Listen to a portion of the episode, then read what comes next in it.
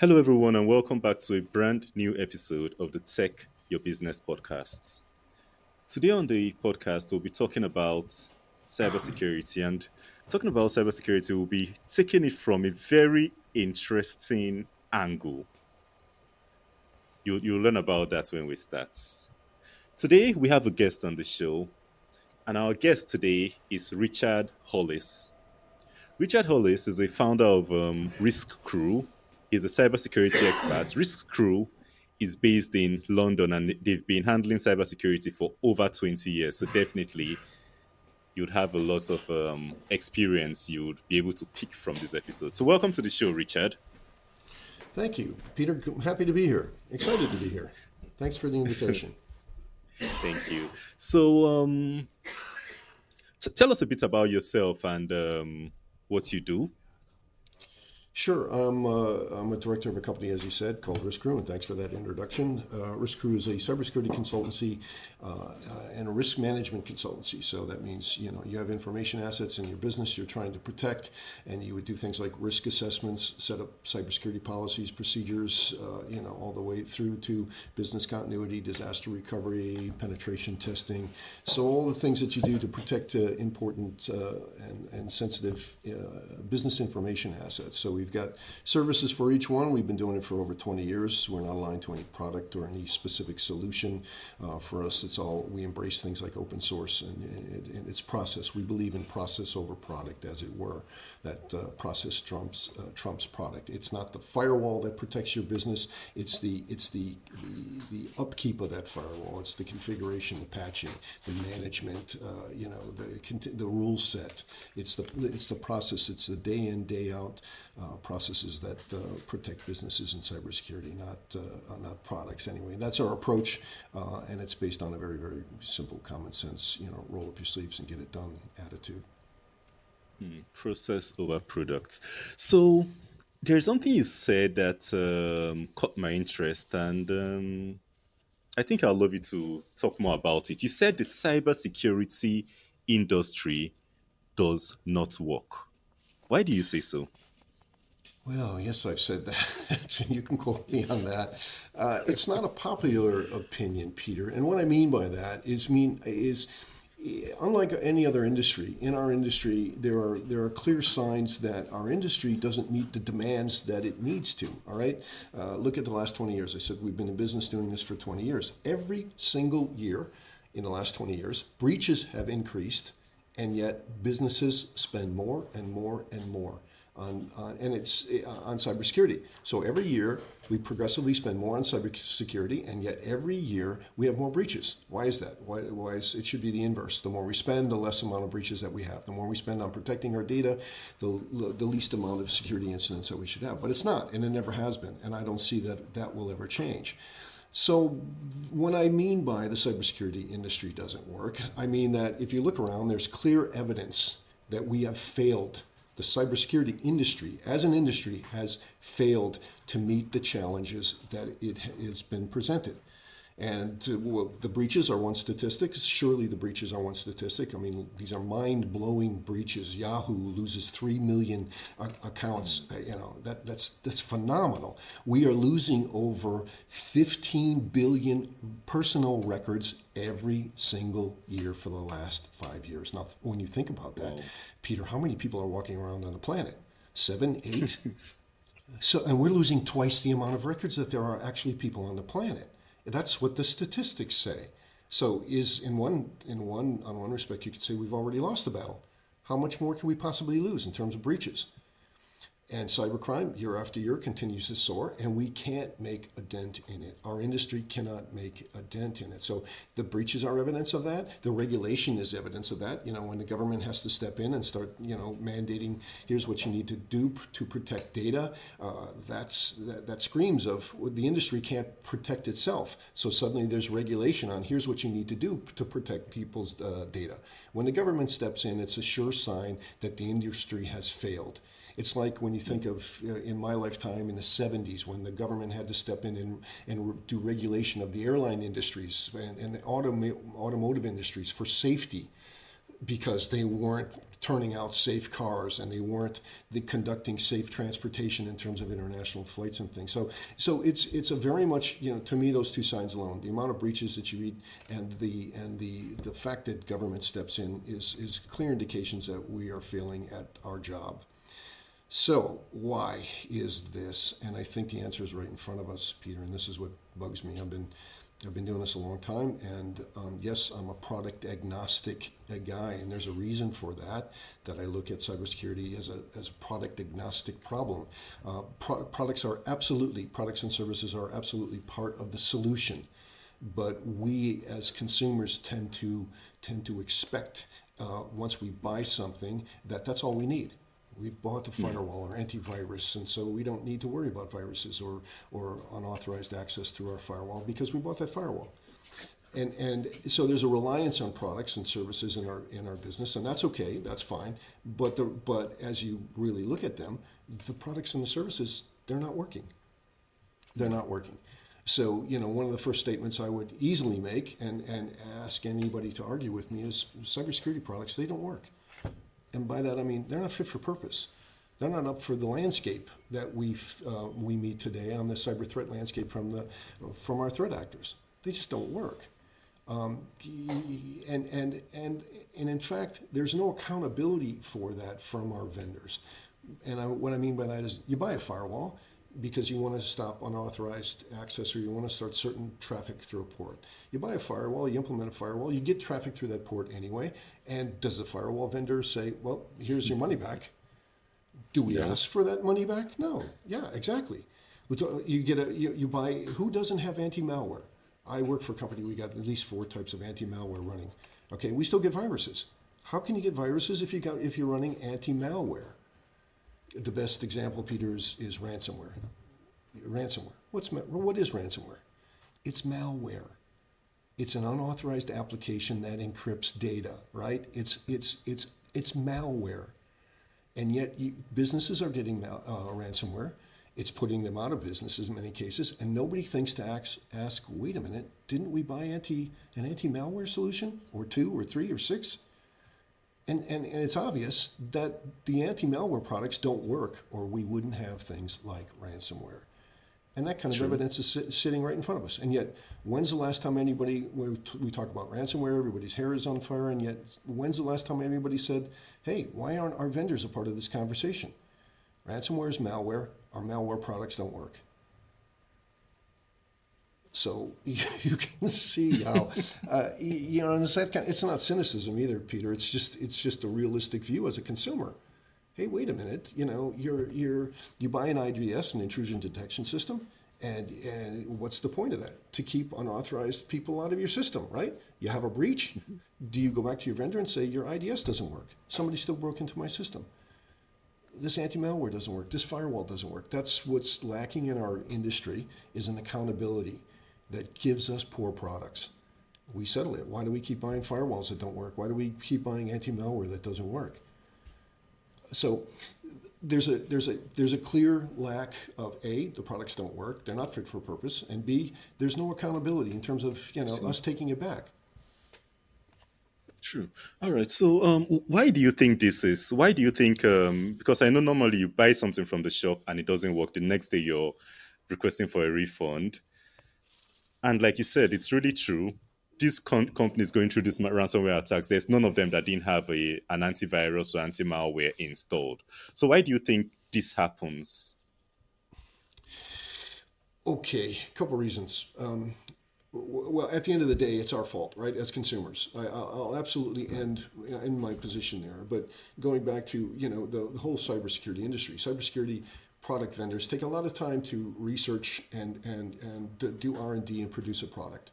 All right, and once they produce a anti-malware product, yeah, and they've got the anti-malware signatures in that product, then they roll it out. You know, they need to get a return on that, right? Mm. They need to have that. You know, all right. So so, but it's based on research they did last year or the year before or the year before that.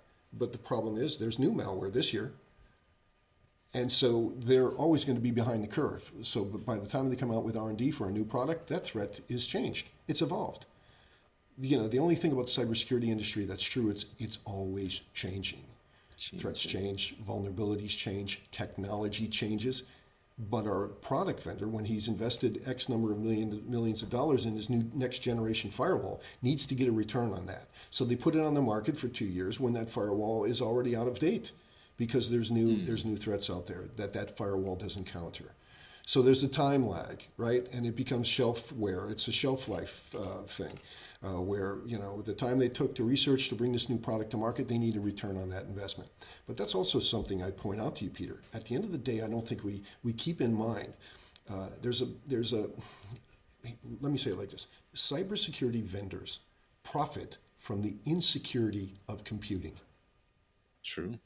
You, you, so you see what I mean? It's, it's it, meaning they make money from the vulnerabilities associated with our computers. That's a fact. That's a, that's a revenue source. It's kind of like, and, and, I think of it, you, you, know, so if there was a silver bullet tomorrow, if we could fix this, if one vendor could step forward and just fix it with one thing, would they do that? That's kind of like no. coming up with a pill for the common cold, right? You make so much money selling cough syrups and you know nighttime cold remedies and you know and, and aspirin. Why would you actually it's, it's like the pharmaceutical industry as a matter of fact who make billions and billions of dollars on selling things that, that address the symptoms and not the cause. The cybersecurity industry is exactly the same they make a, make a lot of money off viruses, on uh, antiviruses, and, and, and these things that they're. And, and if they could if they could roll out a product tomorrow, there wouldn't be a lot of money in it. So there, there's a there's a little oxymoron put, put in there right there that we don't understand. They make money from the insecurity of our computer uh, devices. Now you step back and say, so these products' life only have a short life, and they only live for so much uh, uh, so much time and they need to recoup that that investment. But the other thing is, uh, I tell you what, uh, one of the things I tell our customers to do, they're about to buy a, invest six figures into a new cybersecurity product. I say, great, take that vendor and type them into Google and see if they've been breached. And mm-hmm. look at the breaches.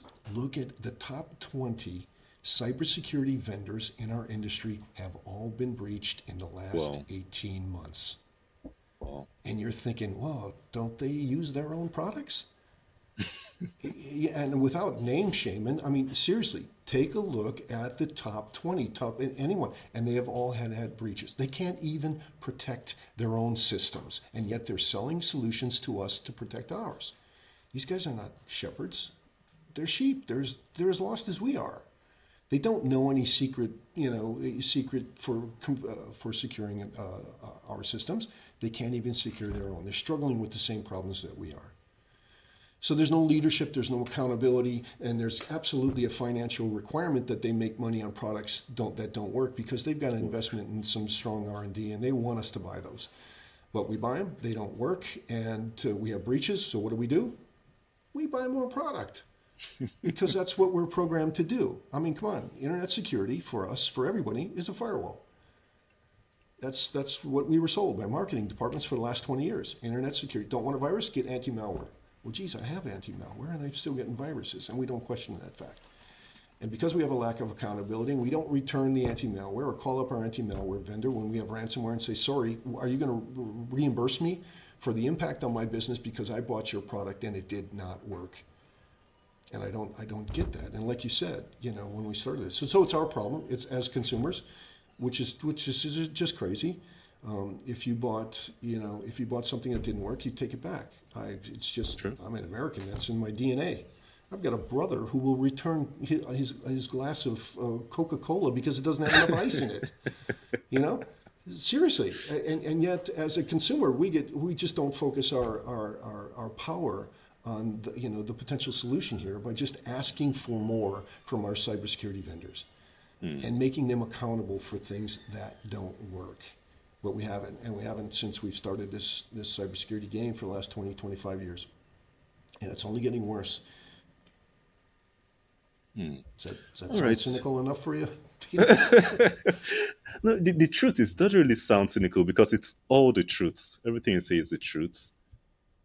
It's the truths. And um, at the beginning, you talked, um, you said something about process over products which means um, we should look more at um, just just go go deeper into that for us. So, so, and what I mean by that is anybody making a living in cybersecurity, anybody who's ever taken any training in cybersecurity, says there's there's there's three things that you protect in cybersecurity. You're trying to protect information on systems that process, store, and transmit sensitive information, whether that's your your personal information or your business intellectual property, right?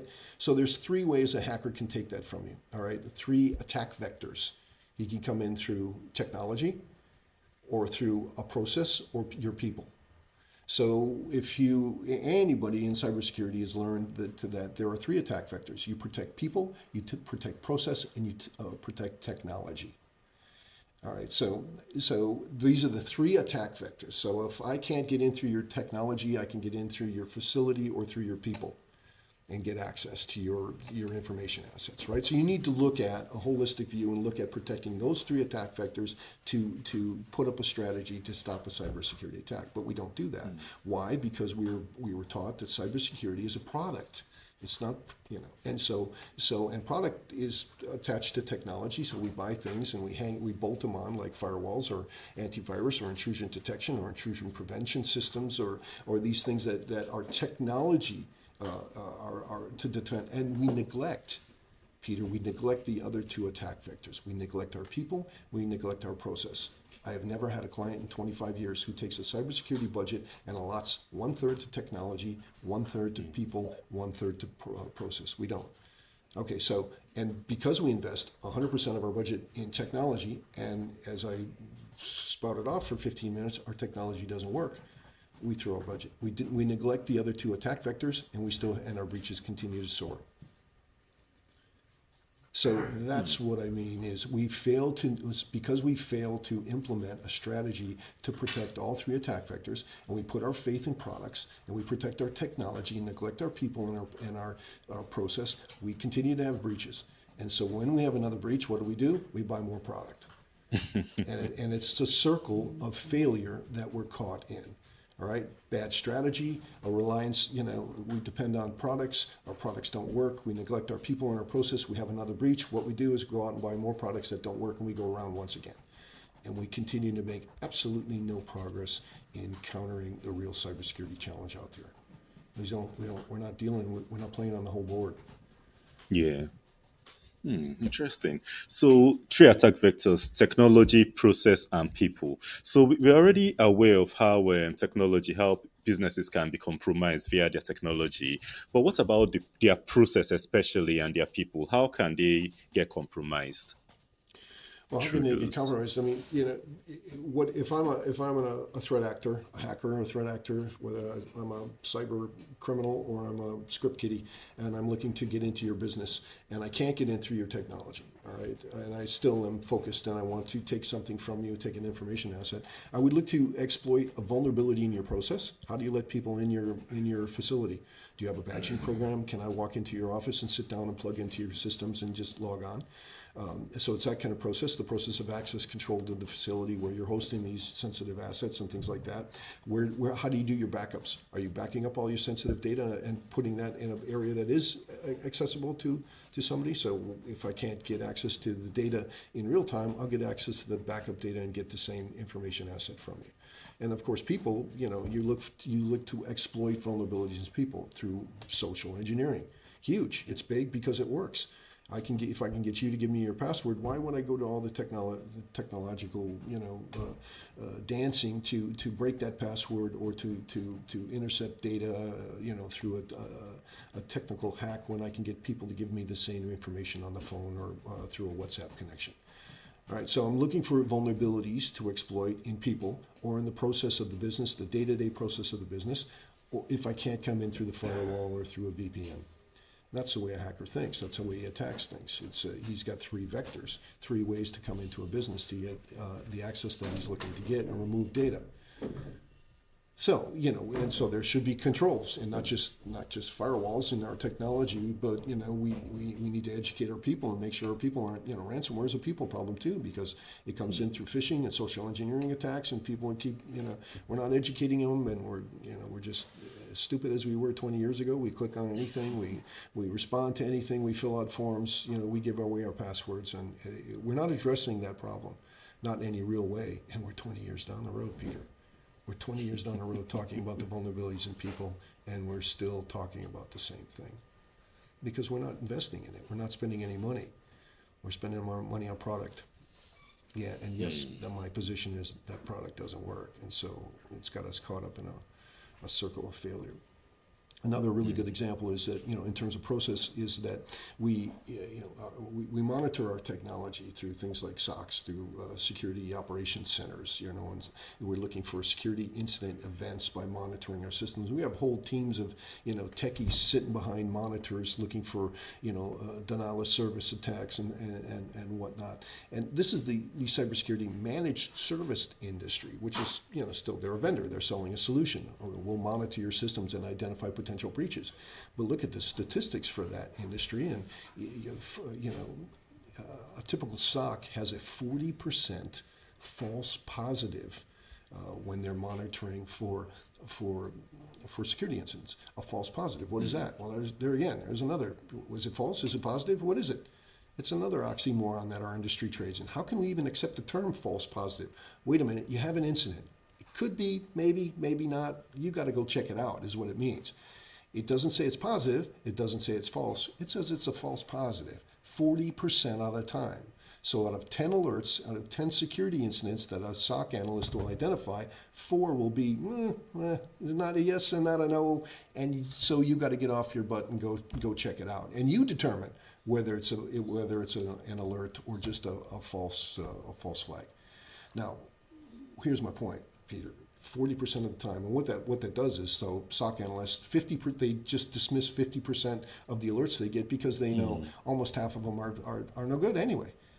So, but here's my point. When you've got a product that doesn't work 40% of the time, maybe, just maybe, uh, I'm spitballing here, but but maybe it's not ready for the market you know and yet we we buy things that have a 40% false positive you know quote unquote uh, uh, uh, ratio and and the onus is on uh, on you for that 40% of the time to get out and investigate and we don't we don't need that that's like a smoke detector that's constantly beeping and you don't know if it's the battery or an action, but you got to get up and go check the beep, beep, beep, beep.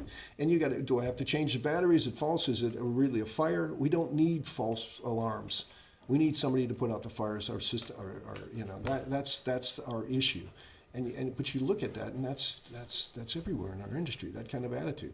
And yet we buy the product, and we don't turn it back when we realize it's higher than forty percent, or if or if it's forty percent at all, or if it doesn't identify a breach. If I have, mm. if I invest in this and somebody gets in and they don't aren't identified, do I pick up the phone and say I'd like my money back? I bought a burglar alarm from you and my house was robbed and there was no alarm. Can I have my money back, please? And you don't see that in our industry. And I'm just amazed that you don't see that in our industry. That kind of attitude that this doesn't work or this is not good enough. Four mm. out of five times it's wrong, that's not good enough. I need better. We need better. Hmm. Anyway, All right. So for yeah, one more. You know, one more. It's like we're sold knives to take to gunfights. You know, the products and the services that we show up, uh, to, you know, on the cybersecurity landscape, they're just not good enough. They're not, you know, it, they're just not good enough. Our vendors and our service providers sell us knives to take to gunfights in, in cybersecurity. That's my point. Sorry to interrupt you. You were saying? That's all right. all right. So for a typical business, what are the minimum essential practices they can implement to cover these three vectors rather than focusing on just the product and tech? Absolutely. It, it all starts with something that old guys like me call a risk assessment. Understand the risk mm. that your business face. All right, understand the attack vectors to your business. Understand how, you know, the weaknesses in your people, in your process, and your technology. So when that's done, you understand the layout of that. You understand the landscape of the where your threats are by doing a simple threat and risk assessments assessment, by looking at your business and understanding what do you have to protect, why do you need to protect it, what's going to happen to you if you fail, and then look for threats to that. And you know, we call it a risk appetite. What is your risk appetite? First of all, Peter, there's no such thing as cybersecurity. It's an oxymoron. There is no such thing as a secure computer. It's an oxymoron. You know, so the game is identify the threats, minimize them, and manage them to an acceptable level that your business can get up and go ne- the next day and the next day and the next day. because a computer can always be compromised. You know, from the person who uses it to to to a zero day vulnerability that no one no one knows. All right, so it's a game of risk management. It's not like you can be ever be secure. So, and if you understand the game, the first understand the first thing you have to understand is how much. What's my appetite for this game? It's like going to Vegas. Do I take in hundred dollars, and if I lose this hundred dollars, I walk out. And you have to know what you have to lose and how much, if you lost over that, can impact your business or put you out of business. So that's called a risk appetite. And to do that, you and once you understand what that is, you go out and you do a risk assessment and you identify the vulnerabilities in your three attack vectors, your people, your process, and your technology. Then you write a set of policies across there that that have that implement security controls in people, in process, in technology that keep the threats down below your appetite. So if you have a breach in your technology or in your people or in your process, the impact on your business would be you could get up and, and live to fight another day.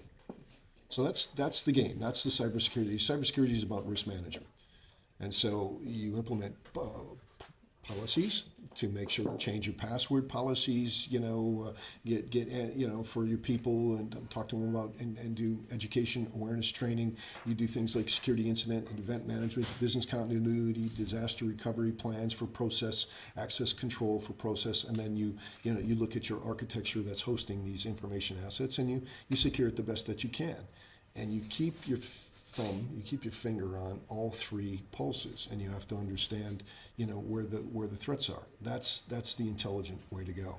And there's frameworks for all of this. There's frameworks for best practices for, you know, people, uh, best practices for process, best practices for technology.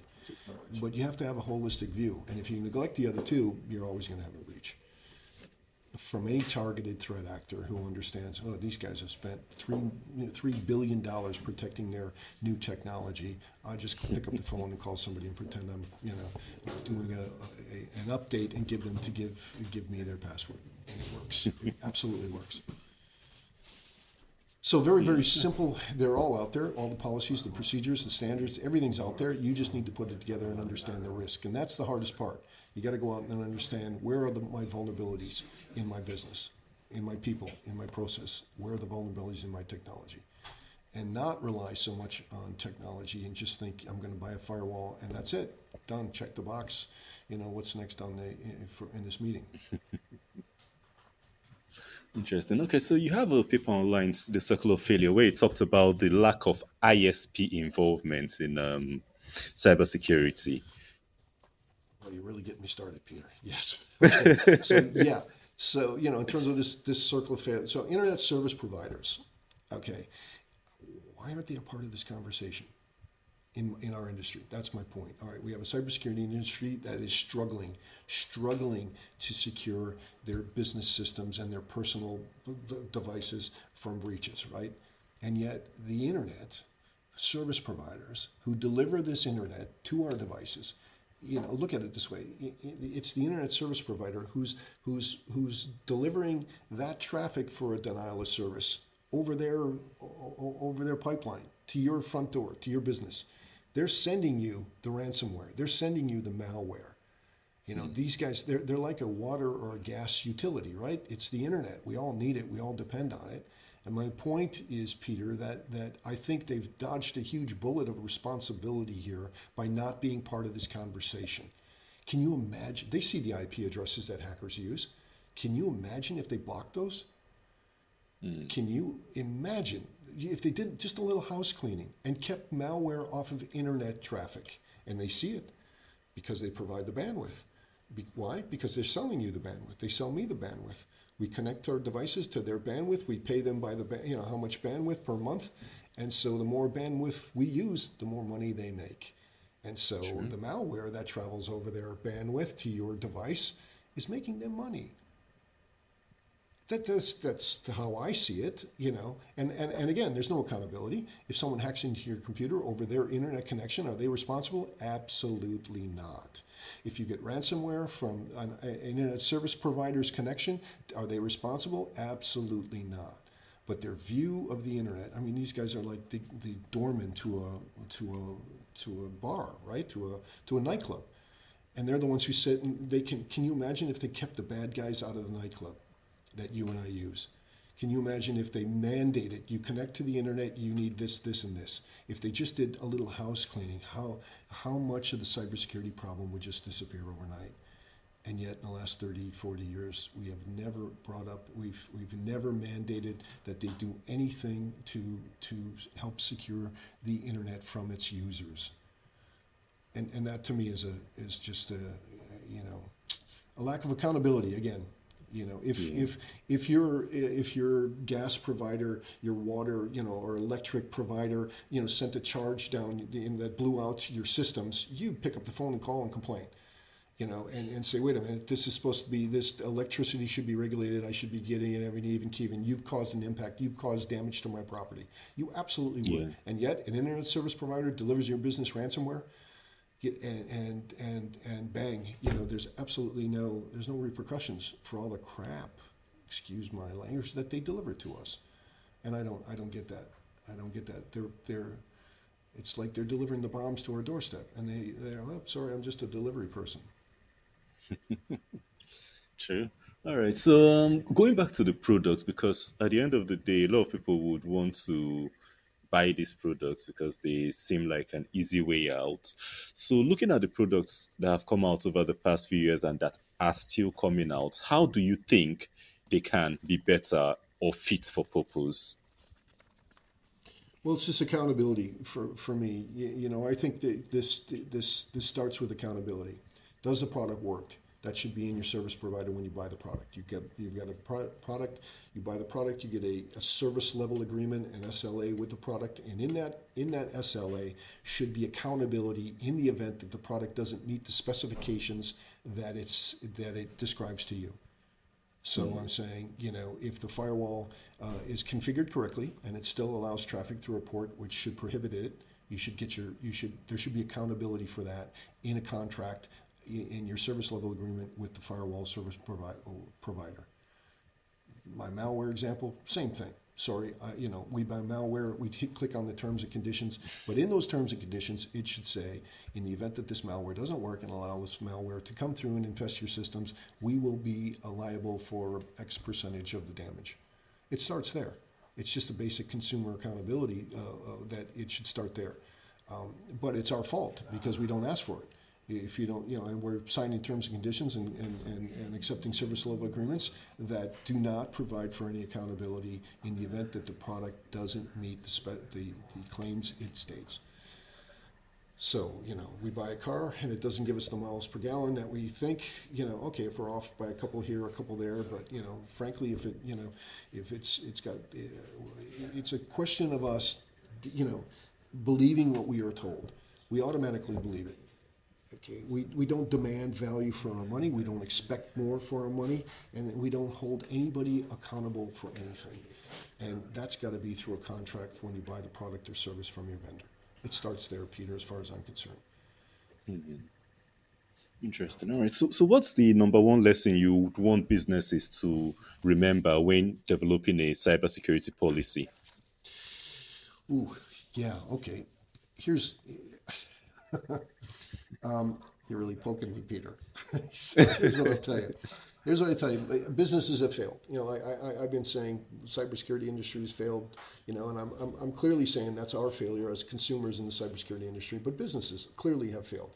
Two, two or three things jump to mind, and there's always people saying, you know, businesses are enable, uh, unable or unwilling to invest in the protection uh, of that's required to protect the data the customer data, your data, my data, the databases that we're in, whether that's Amazon or that's anybusiness.com. All right. So there's two things. First of all, the business itself never calculates the return on investment for cybersecurity. Mm. All right. If I buy this firewall, how much will it reduce my threat? And what's the return on that to my business? We don't do that. We're, we're terrible. We do not, any other part of the business, any other major expenditure would re- require a business case and you'd figure out what is the return on this investment. But for cybersecurity, for some reason, that's just, we just don't do it. We don't calculate the impact on the business for the spend. So we never understand that value. If we spend X, we get Y return in the protection of our data. All right, so that's number one. The number two has got to be we have a businesses, when I mean businesses, seem to have a, a, a, a disconnect to this idea of data. Uh, data is ones and zeros in a computer. But this is not about, and, and when you talk to a, a, business about protecting ones and zeros, that's a different conversation. We should be having the conversation about this is not ones and zeros. This is data about people's lives. This is data about, you know, where they were born, what their health conditions are, what their race or their sexual preferences are. This is people's lives. This is data about people's lives that we have in our system. About someone's mother, about someone's father, about someone's grandparents or children. Okay, this is not ones and zeros. This is we have and, and we're missing the the, the the the requirement, the due diligence that should be required for a business to understand we have a moral responsibility to protect data about our customers, all right, about our patients, about our students, if you're a university, whatever the, you know, we, we, this is data about people's lives, and I don't think businesses have come to come to grips with that. It, it's it's like fire life safety. When we started to talk about, hey, this is a this is a question about saving lives, and we need wheelchair ramps and emergency exits, and we got that, and businesses adopted that very quickly, because people can die in a fire but, but we haven't made the connection that, that, that, that intrinsic connection between ones and zeros. This is not ones and zeros. This is data about somebody's personal life. And they expect us to protect this as a business. I give you my data, uh, and you might just think it's my purchasing habits or what books I read or where I go for vacation, what flights I take or don't take. Uh, but this is data that's about my life and my wife's life and my children's life and, uh, and, and businesses have not stepped up and met that moral responsibility to protect it at all costs. One of the first questions I ask uh, uh, the board when I walk in and talk about cybersecurity is, you know, please raise your hand if anybody in this boardroom has their personal data in these systems that you're talking about protecting. Anybody got pictures of the kids or where the kids go to school or what your, your wife or spouse's uh, you know medical records are? Anybody got that in? Anybody got blood or DNA records in this uh, in this room? There's no skin in the game, is what I'm saying. And when businesses don't have any skin in the game and they see it as ones and zeros, they're not liable to spend any money to protect it. Hmm. It should be personal. And, and so what, what I'm saying is businesses should make this personal because it is. It's personal. And this is where cybersecurity industry when you boil down when it all boils down to this is about in, uh, protecting data about you and me, you know, about our friends and our family, and uh, that's that's a big responsibility, and I don't think uh, businesses have understood and accepted that as responsibility. Mm. Interesting. So, is there anything you'd like to share with our listeners? Maybe something we've not covered, something we've not talked about, because I know there is so much um, you've shared, so many papers, so many things you've shared online. So, is there anything you'd like to share with our listeners that you feel would be really important to them on on this topic? Well, Peter, I'd leave it pretty much on this same note. Um, if you know, if you've been listening to me for however long it's been, uh, you could write me off as a cranky old man, or but if you feel there's anything I, I, I that I said that resonates with you, uh, in terms of accountability, liability, personal responsibility in our industry and the lack thereof, um, all I can say is, you know, we've we've gone on like this because people like you and I and, and the listeners haven't stood up and asked for more and expected more and demanded more. Uh, that's where the change is going to come. So, you know, my view of the cybersecurity industry, I realize I'm I'm part of the problem until I'm part of the solution, and we're all part of the problem. And the, the change, if you wish to see it, starts with you as a consumer. The next time you engage with a cybersecurity vendor, question them: Do you do you use the product? On your systems? Has have you ever had a breach? Have your has your company ever had a breach, Mr. Cybersecurity Vendor? Um, and what if I have a breach? What will your accountability to me be as a business? Get involved. You know, be the change you wish to see in the industry, as they say. You know that that's how I'd, I'd leave it. And if you don't think uh, you know these points are valid, then okay, uh, fine. It, you know, we're not going to change. But until we all get a little upset about it and start demanding more from our industry, it'll never change. We'll keep buying products that don't work and we'll be caught in this circle of failure. Uh, as, um, that's how I feel, and that feeling is based on 20 years of seeing a lack of change. we need that tipping point, and that comes with you and I and uh, anybody else who looks at our industry honestly and says, "This is not good enough. I want more." Mm. Mm, interesting. So, this has been a really interesting con- conversation, really insightful conversation, and I'm sure if we want to talk about this topic, we're going to go for days or hours at the end of the day. So, for the listeners, if they want to reach you, they want to continue this conversation, they want to learn from you, read your papers, or probably work with you, how can they reach you? Oh, thanks, Peter. It's it's Richard Hollis. So you can just uh, you know look at the the company's name is Risk riskcrew.com, riskcrew.com, or you you know, so you go to the website, you find this paper, a paper. Uh, we've done a white paper about you know the problems in the industry and the solutions, a list of things like a checklist you can do about it. You can find that uh, uh, on our website. Uh, just type in Risk Crew and look for Circle of Failure uh, is the name of the paper. Uh, I'm on LinkedIn, Richard Hollis. You can find me on LinkedIn, um, but we're we're we're, you know, we're pretty easy to find. If there's anything, if you're interested either about the topic or uh, about anything else in cybersecurity, uh, uh, just reach out, drop me an uh, email at richard.hollis, H-O-L-L-I-S, at riskcrew, one word, riskcrew.com. Um, and maybe we could put the, the address in the notes of the of, of the podcast. But uh, no, no, thanks, Peter. I appreciate the time. I, I, I uh, uh, and it was an interesting talking to you. Thanks for the opportunity. All right, thank you. So all the links will be put on the show notes. So in case you want to reach out to Richard or the Risk Crew, you can uh, easily do that. So thank you so much, Richard, for coming on the thank show you. too. And um, for the listeners, thank you for being with us up to this point. I'm sure you've learned a lot. I'm sure you, you you're now aware that your malware anti-malware will not fully protect you. That you need to look at those three attack vectors you mentioned, which are the tech, the process, and the people. Don't just focus on the tech. Look at everything. So thank you so much for being with us on the Tech Your Business podcast today. Until next week when we come with another topic, don't forget to keep taking your business. Bye for now.